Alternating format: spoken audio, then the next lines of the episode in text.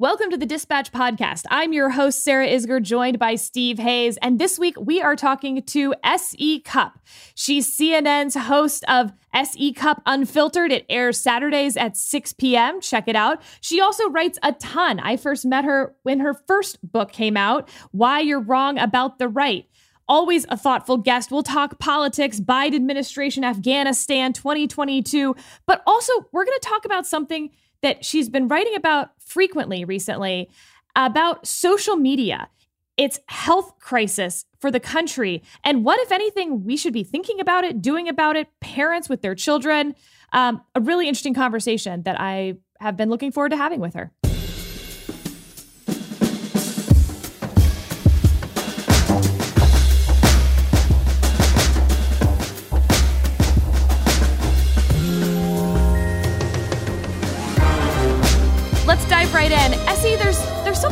Wanting to ask you, which is you were a big critic of the Trump administration, obviously. You're a conservative, so it's not like you're, you know, a Biden cheerleader. Is there anything that you see now that you think the Trump administration did better than the Biden administration is doing now? Um, I don't. I, I'm hesitant to make a. And thanks for having me, by the way, and good to talk to you both. Um, I'm hesitant to make like a direct comparison. Um, for a couple of reasons. I mean, primarily because early into the Biden administration and Trump was so unique.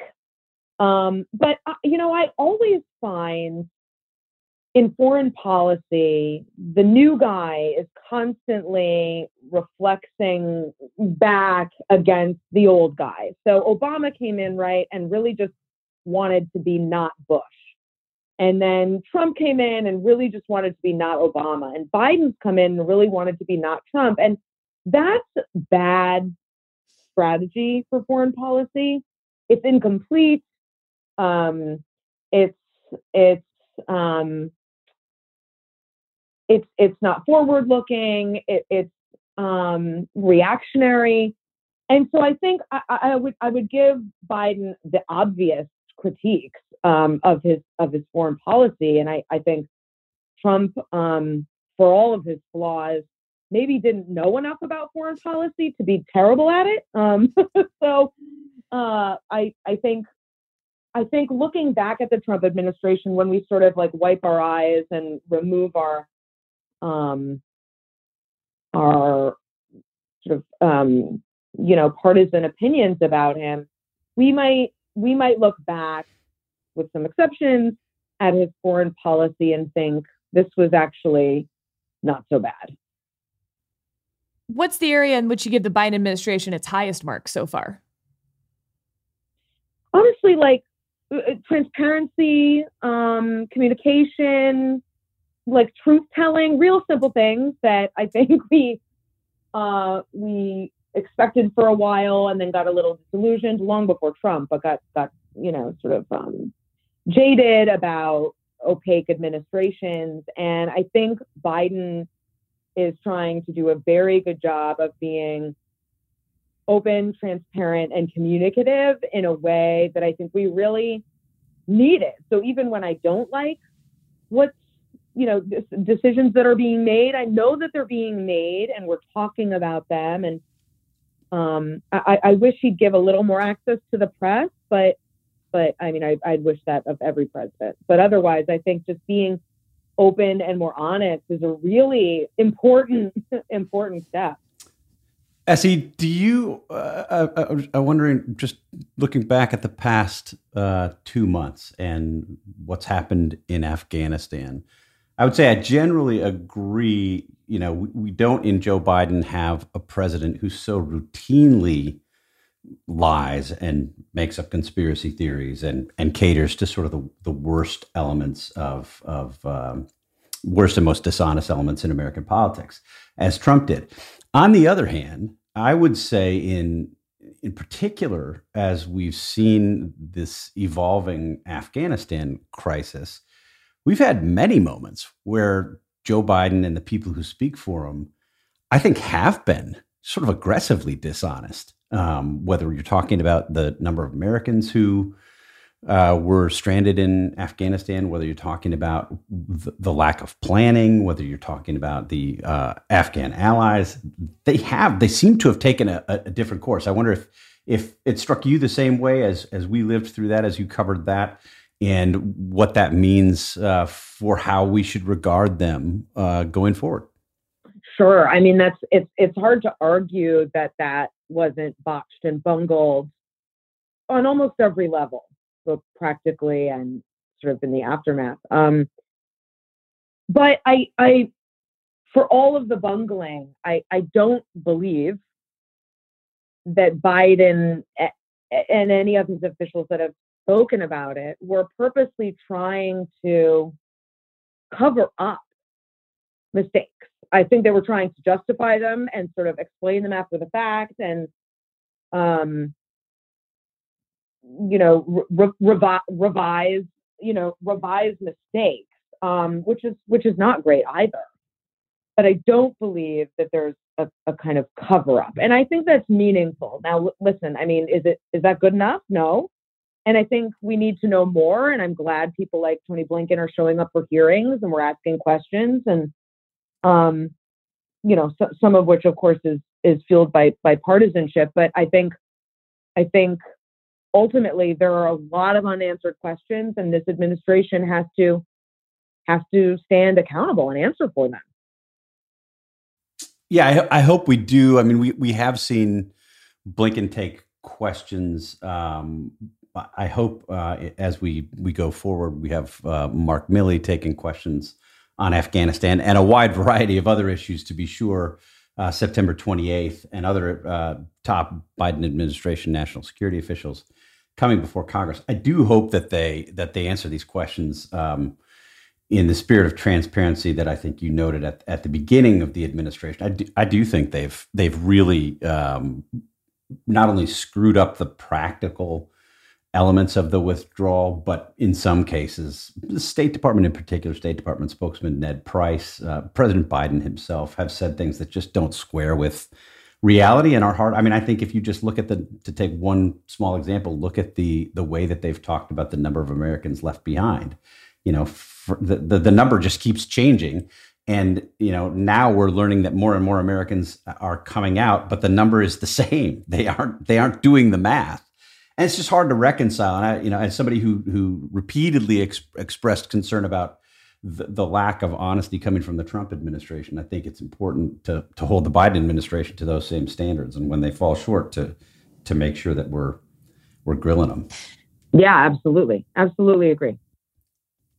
So, Essie, looking at the Hill now, moving focus a little bit, um, what do you think happens next on the infrastructure package? Is Biden's legislative agenda basically entirely tied up in that and dead otherwise? Or are there other things you think that they can find compromise on or focus on for the remaining, you know, three years of his presidency? I know. It feels like, it feels like on the one hand, they've got so much time. And yet on the other, like it's just ticking away and 2024 is right around the corner. This is tough math, right? I mean, Democrats don't have math on their side when it comes to Congress. And so, and, and, and it's just, there's just tough partisanship. So there's just not a lot of room, I think, and willingness um, for for comity and coming together and getting stuff done for the good of the people. I mean, all those things, right? I mean, good governance. This just doesn't seem to be possible right now on on so many urgent issues and i don't know what whose fault is with, that? Um, is that republicans intransigence or is it democrats shifting too far to the left? There was that brief moment there where we had uh, deal makers from both parties meeting together on the infrastructure deal the deal that still hasn't been signed by the president because the house won't vote on it. Uh, i'm having trouble deciding who to blame for congress's dysfunction yeah i think you're right i mean i think it's I think there's blame to go around. I think Biden's left flank is holding that party hostage a little bit and sort of um, not really not really honoring the, the the the platform that Biden ran and won on, which was you know as more of a moderate. That was the stuff, you know, the, the stuff he promised was um, a concession to the middle. And so um, it's no surprise that, you know, the AOCs of that party are kind of holding holding Democrats hostage. Um, and and then of course there's Republican intransigence. Of course, I mean, um, it's it you know it's hard hard not to not to see that. And so I think there are too few good actors in the middle who really just want to get stuff done, and they're not empowered. They don't have, you know, they don't have a lot of um, they don't have a lot of power and momentum to actually do the work. And so Eh, eh, you know, as much power as Joe Manchin seems to have, um, you know, there's just one of it, you know, and and and and Sinema Kyrsten Sinema doesn't, you know, give uh, you know, the the moderate moderate um, wing of the Democratic Party all that much more power either. So I just think there's a lot of factors, and again, really, it's just the math. The math is so tight uh, there's just no real room for movement. So then, Steve, that sounds like it's our fault, frankly. Well, that's actually I mean, what I was going to say. Voters, yeah. yeah. I mean, that's what I was going to say. I mean, is are we just the point now where where we should should become accustomed to to dysfunction at the federal level? Because that's what it feels like. I mean, you look at you look yeah. at the, the the debate over the debt ceiling. You look at the debate over funding government you look at the the the proposals. I mean, you know, obviously, uh, I'm a conservative. I'm I'm sort of obsessed about debt and deficits. You look at the proposals from from Democrats and the dollar figures attached when we're 20 almost 29 trillion dollars in debt you look at the republican party yeah. that is increasingly becoming just a party of conspiracies um, you know yesterday last night we we uh, saw the resignation or, or the the not the resignation but we saw Representative Anthony Gonzalez uh, of Ohio, 16th district, announce that he will not be running for reelection. And he said it's in part because our yeah. politics is so awful and the Republican Party is not a comfortable place for him. Like, are we just at the point where this is what people should expect? And if not, are, is there anything you can point to to make people hopeful? I mean, look, the the conservative in me really doesn't mind slow government, right? I don't like quick government. I don't like when government comes in with, you know, a sweeping ginormous agenda and rushes it through without anyone from the other party, the opposition party, you know, signing on. So I don't mind yeah. when government is slow and sort of struggles but I I do mind when it's completely stalled, and and that's where it seems like we are. And I think that is our fault. As much as we lament the state of affairs, we have gotten the government we asked for. And I, I, you know, talk all the time about wanting, uh, uh, you know, wanting to come to the center more, wanting the moderate, you know, middle of the the, the majority of, of the country to have more of a voice and more representation. But I don't think the feeling is mutual. I don't think the rest of the country wants that. If they did, they would be voting very differently. And you, you, you know, that's that's obvious when you look at um, sort of st- state elections. I mean, I guess you could point to Joe Biden as as an example of, um, you know, not only Democrats but Republicans like me who voted for him um, wanting more of that, but certainly not among our elected representatives in Congress because we keep voting for people who really represent the wing and and not not the rest of us. Uh, so I think I think people, as much as we talk about you know toning the temperament, you know the temper down and and um, you know getting less angry and less divisive. I don't think I think people want more anger and division and sort of entrenchment. Um, I think it's feeling too good for too many people. Well, let me let and, me push you on that. that. you know, we we lament that, but but I, I just think that's it's inarguable when you just look at who people are voting for. Let me, let me push you on that a little bit. It seems to me that yeah. that is obviously you're, you're you know descriptively you're right. Like this is what we're living. Um, but but it seems to me, and I think there's polling to to back this up that what you have is you know sort of f- activists on the either side of the the two political parties, Democrats and Republicans, who drive the process and cater. They play to the polarization, right? That that, that yeah. gives that's what gives them power. That's what gives them. Uh, that's what amplifies their voices. That's what gets them on cable TV. They play to the polarization, but there's this vast middle. And I don't necessarily mean this in an ideological way because I think there are a lot of sort of pro I would call them pro democracy Republicans who are in fact very conservative but but believe these things. Yeah.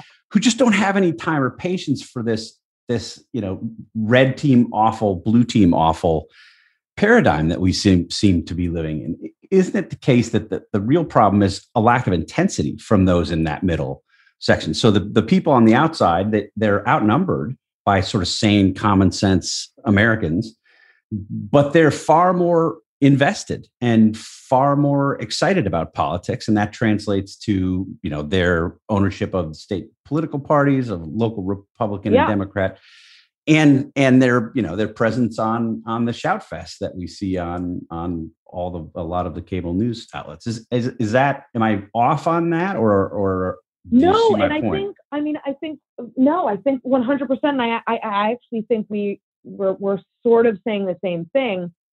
I I think obviously the loudest voices are getting the most attention, but are not representative of where the majority of the country is. That majority, moderate, middle, who do, people like me who do not have representation, um, it, it, you know, within our two parties. Um, and I, I think that's clear. I, I just wrote about this as well. With, like, take any issue abortion, immigration, gun control. Majority of people are not on the extremes. The majority of people are not in favor of the Texas anti abortion law, but they also don't want abortions without restrictions.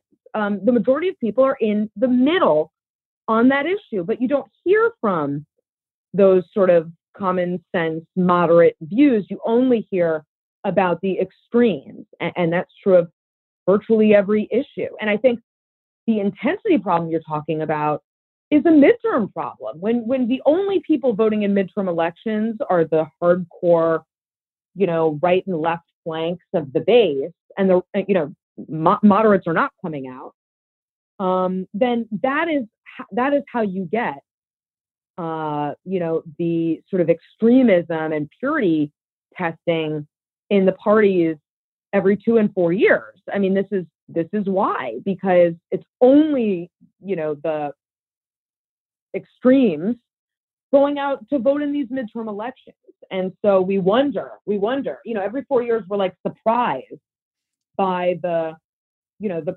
polarization of the country and the and the and the characters that are running for elections and how did these people get you know get any sort of um, backing and and um, you know popularity? We're, we're like shocked. Well this this is why. And so yes i think it is because people in the middle are not represented and therefore don't go out to vote as often as they, they probably should. And then because they don't go out to vote they are not represented. It's you know a self fulfilling prop- prophecy. Okay, I want to share my thesis with both of you and get your thoughts on it. Uh, this Go. is like sort of a rational uh, actor theory that as Congress realized, as individual members of Congress realized that it was in their interest not to make policy decisions and instead to be angry about various decisions that just yeah. weren't in their control, et cetera. Sort of in the it was happening before the Tea Party, but I think the Tea Party really accelerated that, where a bunch of challengers wanted being an incumbent, being seen as an incumbent or entrenched. Uh, was no longer a benefit in your messaging. So then the executive becomes way more powerful. So who is president um, is really the only issue. So it becomes not very rational to vote in the midterms, by the way, because who's in Congress doesn't matter. The result of the hmm. executive having then all of the legislative power because the executive right gets all this pressure do something about this problem and they're like well actually congress has to do something about it but sure we'll have an executive order because it doesn't do us any harm to have the courts yeah. strike it down and you have the eviction moratorium and you have i mean infinite number of things yeah. from the Trump administration, Lord knows. And so then, and uh, it's so interesting because Justice Thomas said this yesterday at Notre Dame. Here's his quote The court was thought to be the least dangerous branch. He's quoting the Federalist Papers there.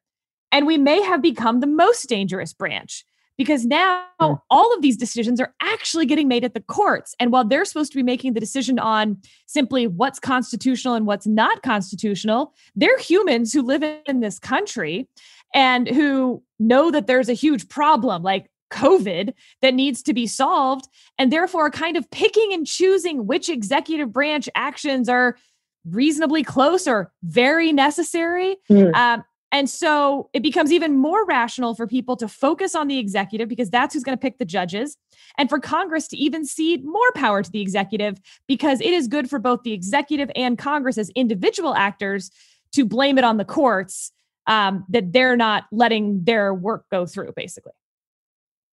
Well, I don't know how you could argue with any of that. I think that's so spot on. And really at the practical level what's happening. And then i'll just i'll just add because i think you're absolutely right i'll just add i think at a theoretical level um, i think the media is also a little responsible for putting too much focus on the executive and the president and every four years the sort of you know circus that we do around the election which never ends. I mean it's all it's all four years not every four years it's the whole time. Um, and i think that that makes the presidency and and that office, that body, uh, um, omnipresent and too much of a central focus in our our daily lives. I mean, it's like we, and this isn't new. I think this happened, uh, you know, with the sort of celebritization of of presidents, probably back to JFK. Um, the idea that every four years we're going to elect someone who's going to solve all our problems when really that person should be solving like the fewest of our problems and most of our problems should be solved by like local school boards and local sanitation boards and not the president. And yet we just sort of uh, transfer all our hopes and dreams onto this one person and then also all of our anger and animosity um, when we don't like him and, and, then we transfer it to, to, to his party and the rest of them. And it's just too important. And I don't think it was ever meant to be. Um, you know, I know it wasn't. And and there's this great there's this great little anecdote um, in a book called The Private Lives of the Founding Fathers, where talks about Washington and he's just coming in and he's very embarrassed by the idea that they're going to have an inaugural ball because he thought that was sort of too close to uh, uh, you know monarchy kind of kind of uh, behavior. And my God, I mean, look at where we are now um, to the the power of the presidency and the attention that we put on this one person. And and I again, I just think the media has really reinforced that idea and that focus in a way that is unhealthy and un, you know not all that democratic. It's a liberal. It's and it's it's just not good for us. I don't think it's doing anyone good to take our attention away from our local community, municipal governments, and put it squarely on whatever's happening in Washington. Yeah, I mean, I, I think you're both right. Um, and it might even be worse than you're suggesting. if you look at the way that the executive handles the power it has obtained over the past, I'd say, let's say mm. 60, 70 years, it often then simply passes that power to the administrative state. So n- nobody wants to make these hard decisions. So the the, the, the con- Congress mm. Passes its decision making to the executive. The executive passes its decision making to the administrative state. And the result, I think, to, to pick up on your point, Essie, is that you, you have um, a media that identifies all these problems, identifies challenges in, in society, pushes them to this administrative state with the sort of implied command do something. And then government grows.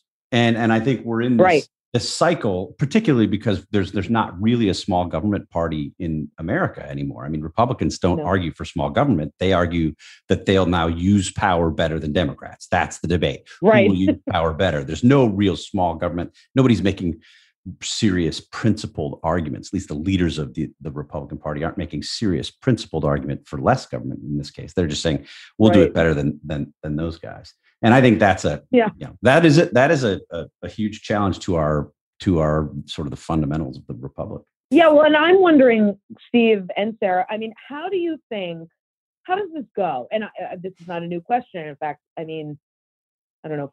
Three years ago, I I, I wrote um, for Vanity Fair a, a, column called the the conservative coma, like conservatism as a set of principles is still out there somewhere. It's just kind of dormant because um, no one's really advancing those ideas that you know you and I grew up in politics, you know, advancing. And so I'm, I'm wondering where does this, how does that get empowered again? Who champions that? Is there incentive to start championing small government, limited government? You know, is there is there an incentive to do that again?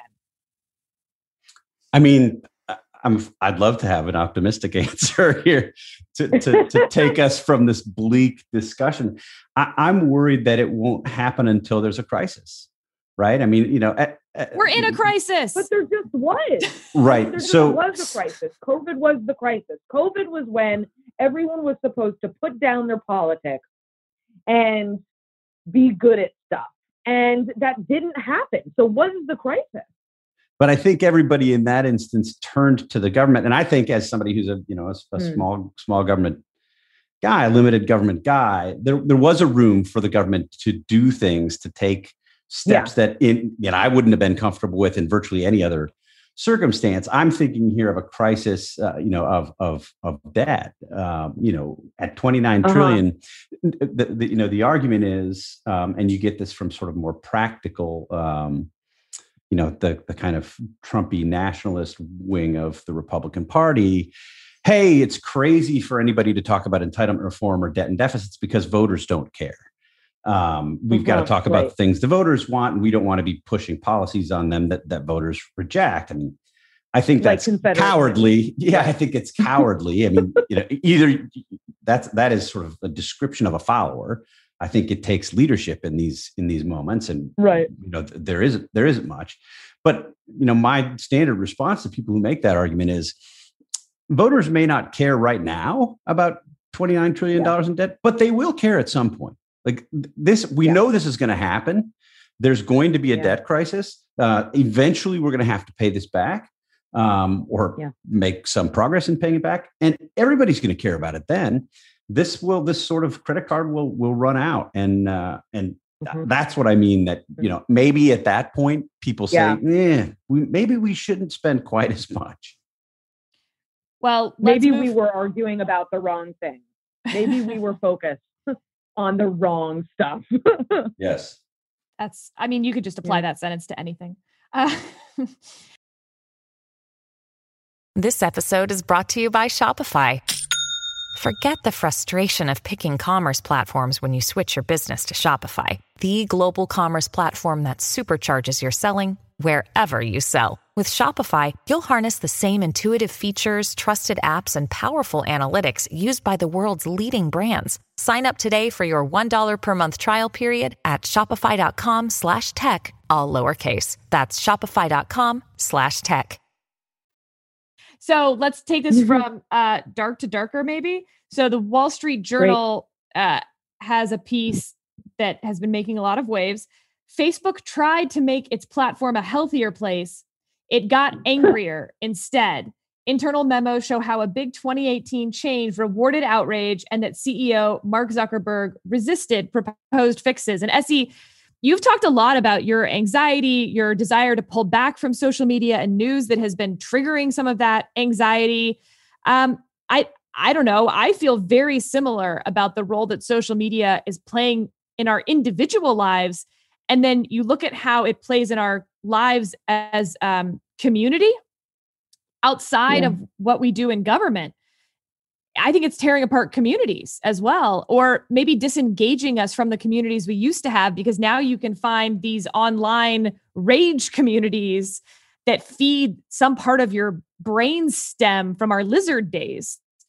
Um, so I was, I was hoping, I really wanted to have you on this podcast to talk about your experience with that, what you've learned through writing about it and sharing it, and what you made of the Wall Street Journal's news on this. But before you get there, I have to ask you, what were you like in your lizard days? what, what was that? I think we were very primal and angry in our lizard days, Steve. All of us.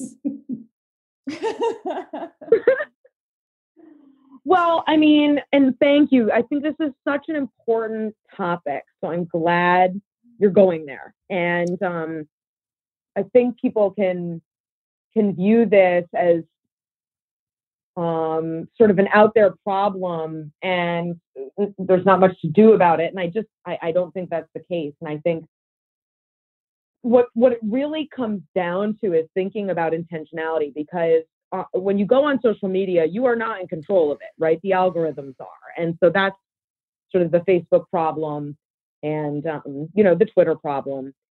And what, what I've likened it to, and honestly, I've really only kind of uh, understood this better through therapy um, and talking to my therapist about this. What I what I've started thinking about is like, okay, you go into a grocery store with a list. There's things you know you need. You know why you're there. But when you log onto Twitter or Facebook or Instagram, you don't always know why you're there. Um, sometimes you go on because you're waiting in line and you want to fill the time. Sometimes you go on maybe for validation. You're feeling crappy about yourself and want to see what people have said, you know, positively about you, or sometimes you want to engage or pick some fights. And occasionally you go on because you want information, right? But there's all those reasons. And I don't think we always ask ourselves before we go on, why, why am I here and what do I want out of this experience? And so the social media experience happens to us. And then we wonder why we're so overloaded with information and stimulus and anger and feelings and emotions and and triggers. Well it's because we were very passive in this in this experience.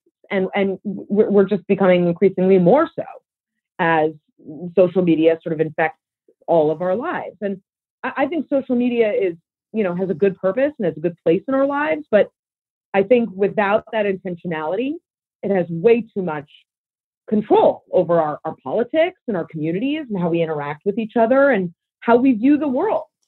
And what, what happened to me was I think I was completely unintentional.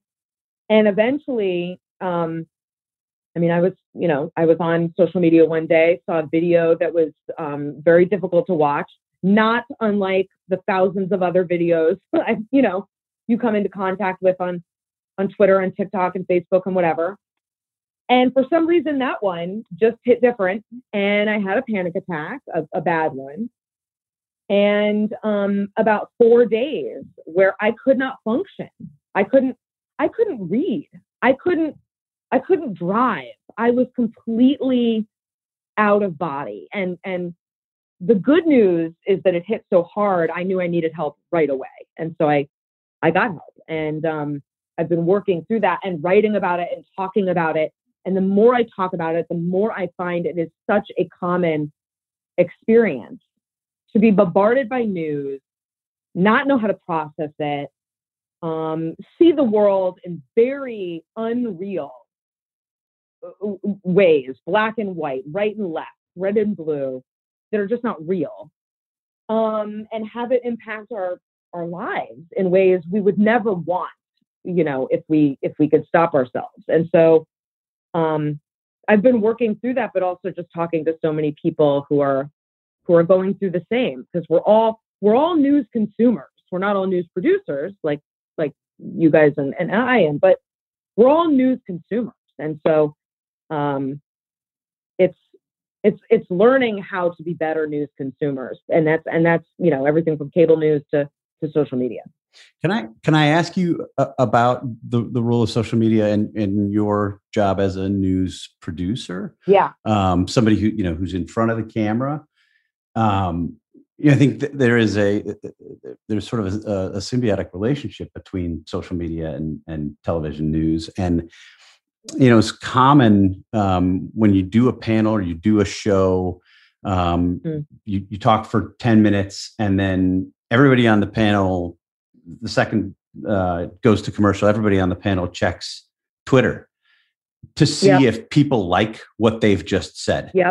And it's this sort of really bad set of incentives um, because you have yep. people looking down, everybody's checking Twitter, they're getting instant feedback to see whether their sort of their views, their arguments line up with the audiences. And everybody wants to be liked, right? Everybody wants to to to be affirmed, but it it leads to, I think, this um, this problem where where so many people on television are just giving the audience what the audience wants and are just looking or mm-hmm. saying things so that they can get that immediate affirmation of their own views. You were really good. It also incentivizes, um, in my view, people to say the most outrageous things, the most extreme things, because that's what gets picked up on social media. That's what's going to, you know, to get a follow on comment or somebody's going to write it up or mediaite is going to to to do a story yep. on it and play the video do you see that and and if if you do is there is there a way to disincentivize that other than you know i took twitter off my phone five years ago or whenever it was um, mm. is there a way to to address that well yeah i mean no question it, it's a huge it's a huge incentive and I, I call it refresh culture. This idea, you know, we're constantly refreshing. Yeah. To see the comments on a picture or to see the new posts on Twitter. Um, what Blue Check has talked about me, um, refreshing media, you know, in, in my business um, to see if, if I'm, I'm being talked about either positively or negatively, right? Like to, to your point, there's different agendas, right, for different kinds of people and personalities. Um, but it is that reaction that we're looking for. And we, I mean, I know I, I feel kind of bummed when there's no reaction, right? Like, right. like, is, is, this thing on? Am I actually here? You know, can anyone hear me saying this? Um, but uh, I mean, the answer, Steve, and I think you'll appreciate this as a as a conservative. I hope is agency. I mean, I, I'm not looking for you know Facebook to rein in my action. Right.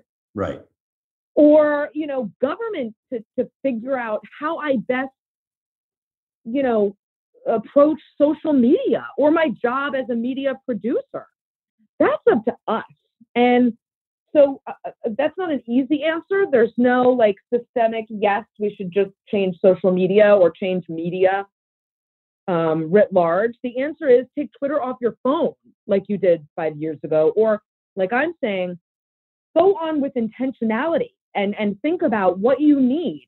Think about what what the goal of your job is. Is it validation? Because it certainly shouldn't be the goal of any journalism including opinion journalism right? That's my business opinion journalism.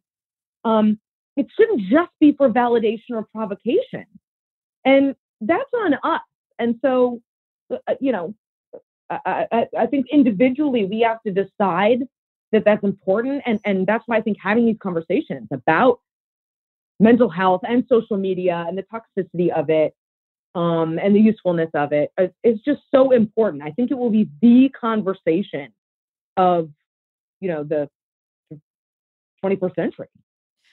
So we had Will Hurd on the podcast uh, a few mm. months ago at this point, and he has caused this total shift in my thinking based on something that happened in that interview.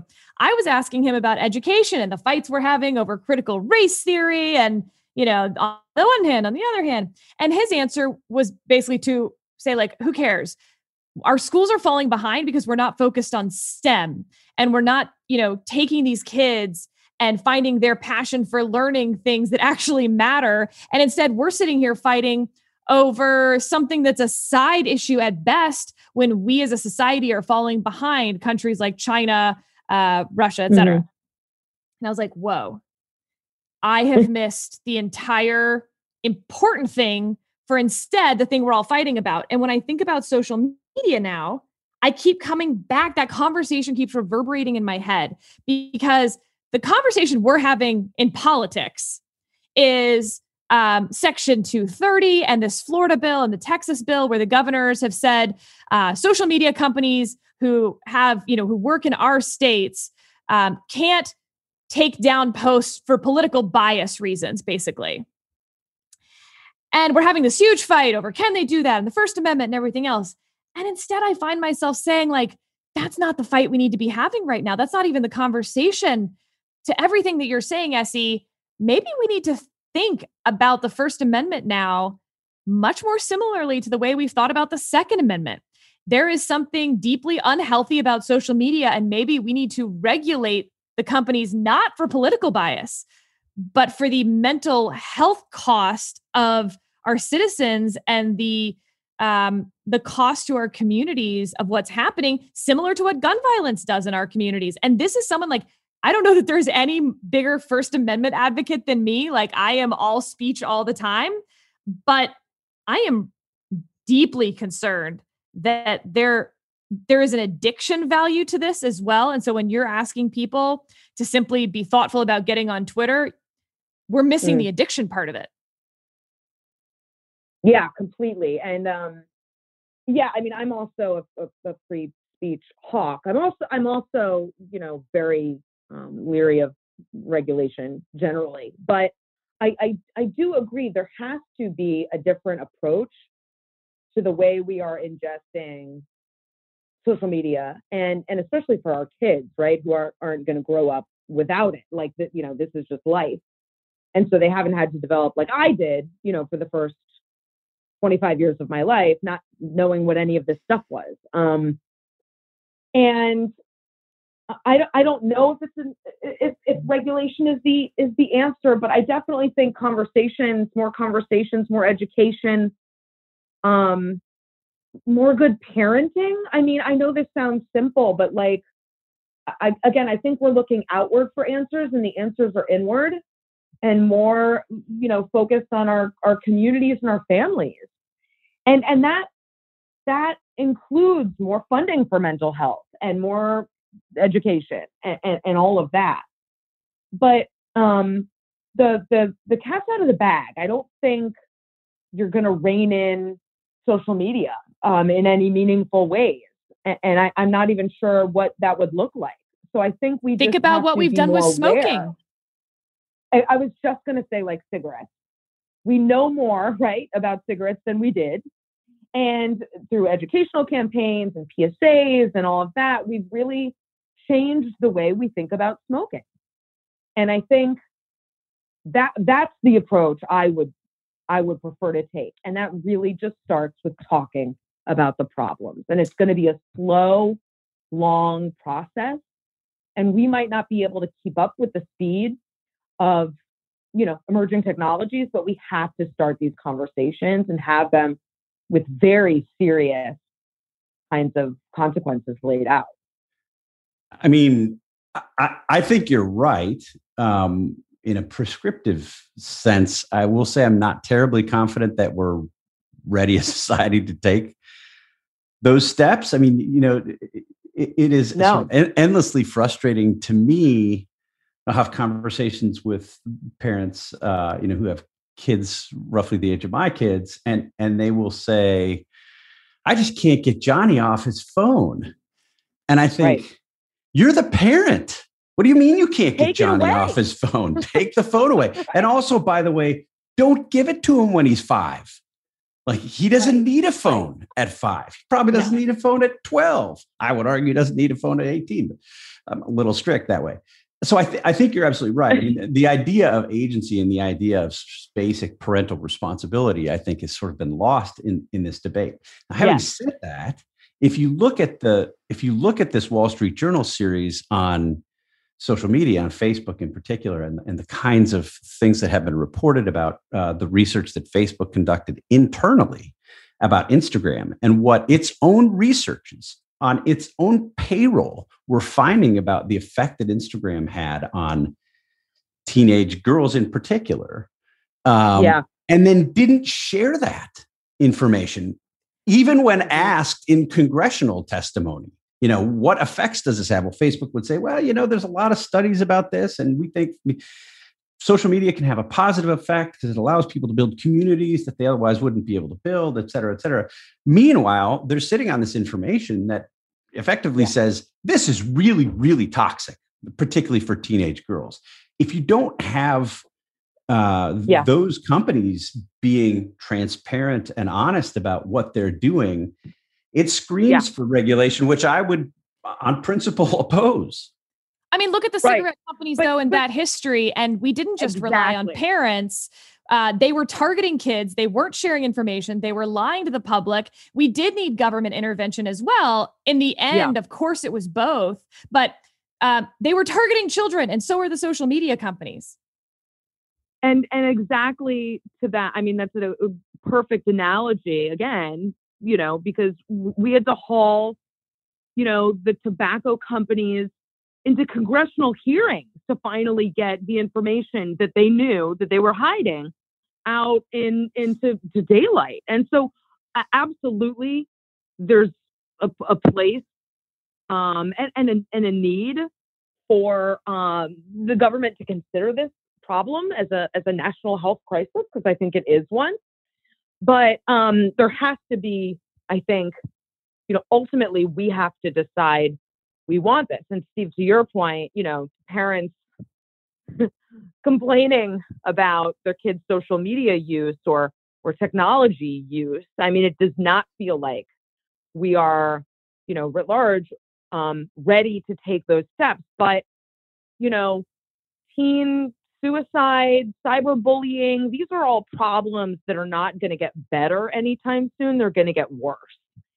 And I think, you know, unfortunately, it may take those kinds of awful, um, you know, tragedies to really jolt us into a new perspective on just how damaging and toxic social media and social media culture um, can be, especially for our kids.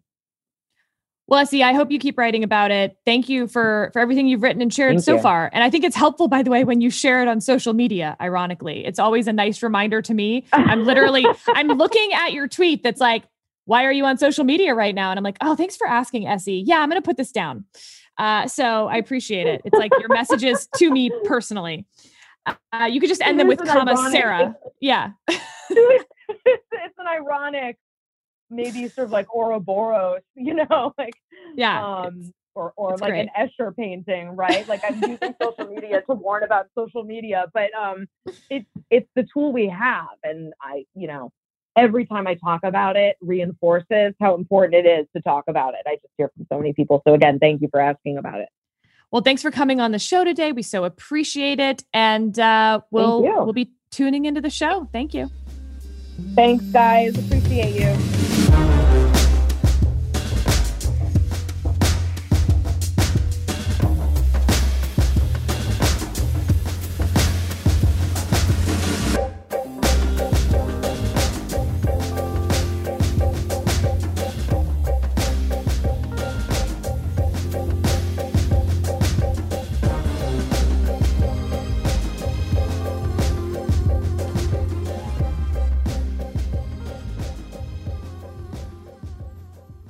Quick break to hear from Aura. Looking for the perfect gift to celebrate the moms in your life? Aura frames are beautiful Wi Fi connected digital picture frames that allow you to share and display unlimited photos. It's super easy to upload and share photos via the Aura app. And if you're giving an Aura as a gift, you can even personalize the frame with preloaded photos and memories. And I'll tell you, not only have I given this picture frame to all the moms in my life, but I'm an only child, and it's been really fun to see my friends with siblings give this frame to their moms and it turned into a passive aggressive war to see which siblings can upload more pictures of their children. The Aura app is so easy. You can sit there at the end of the day while you're watching TV and just upload a couple pictures from the day and really show your brother in law who's boss. From grandmothers to new mothers, aunts, and even the friends in your life, every mom loves an Aura frame. Named the best digital photo frame by Wirecutter and selected as one of Oprah's favorite things, Aura frames are guaranteed to bring joy to moms of all ages. Right now, Aura has a great deal for Mother's Day. Listeners can save on the perfect gift by visiting auraframes.com to get $30 off plus free shipping on their best-selling frame. That's A U R A frames.com. Use code DISPATCH at checkout to save.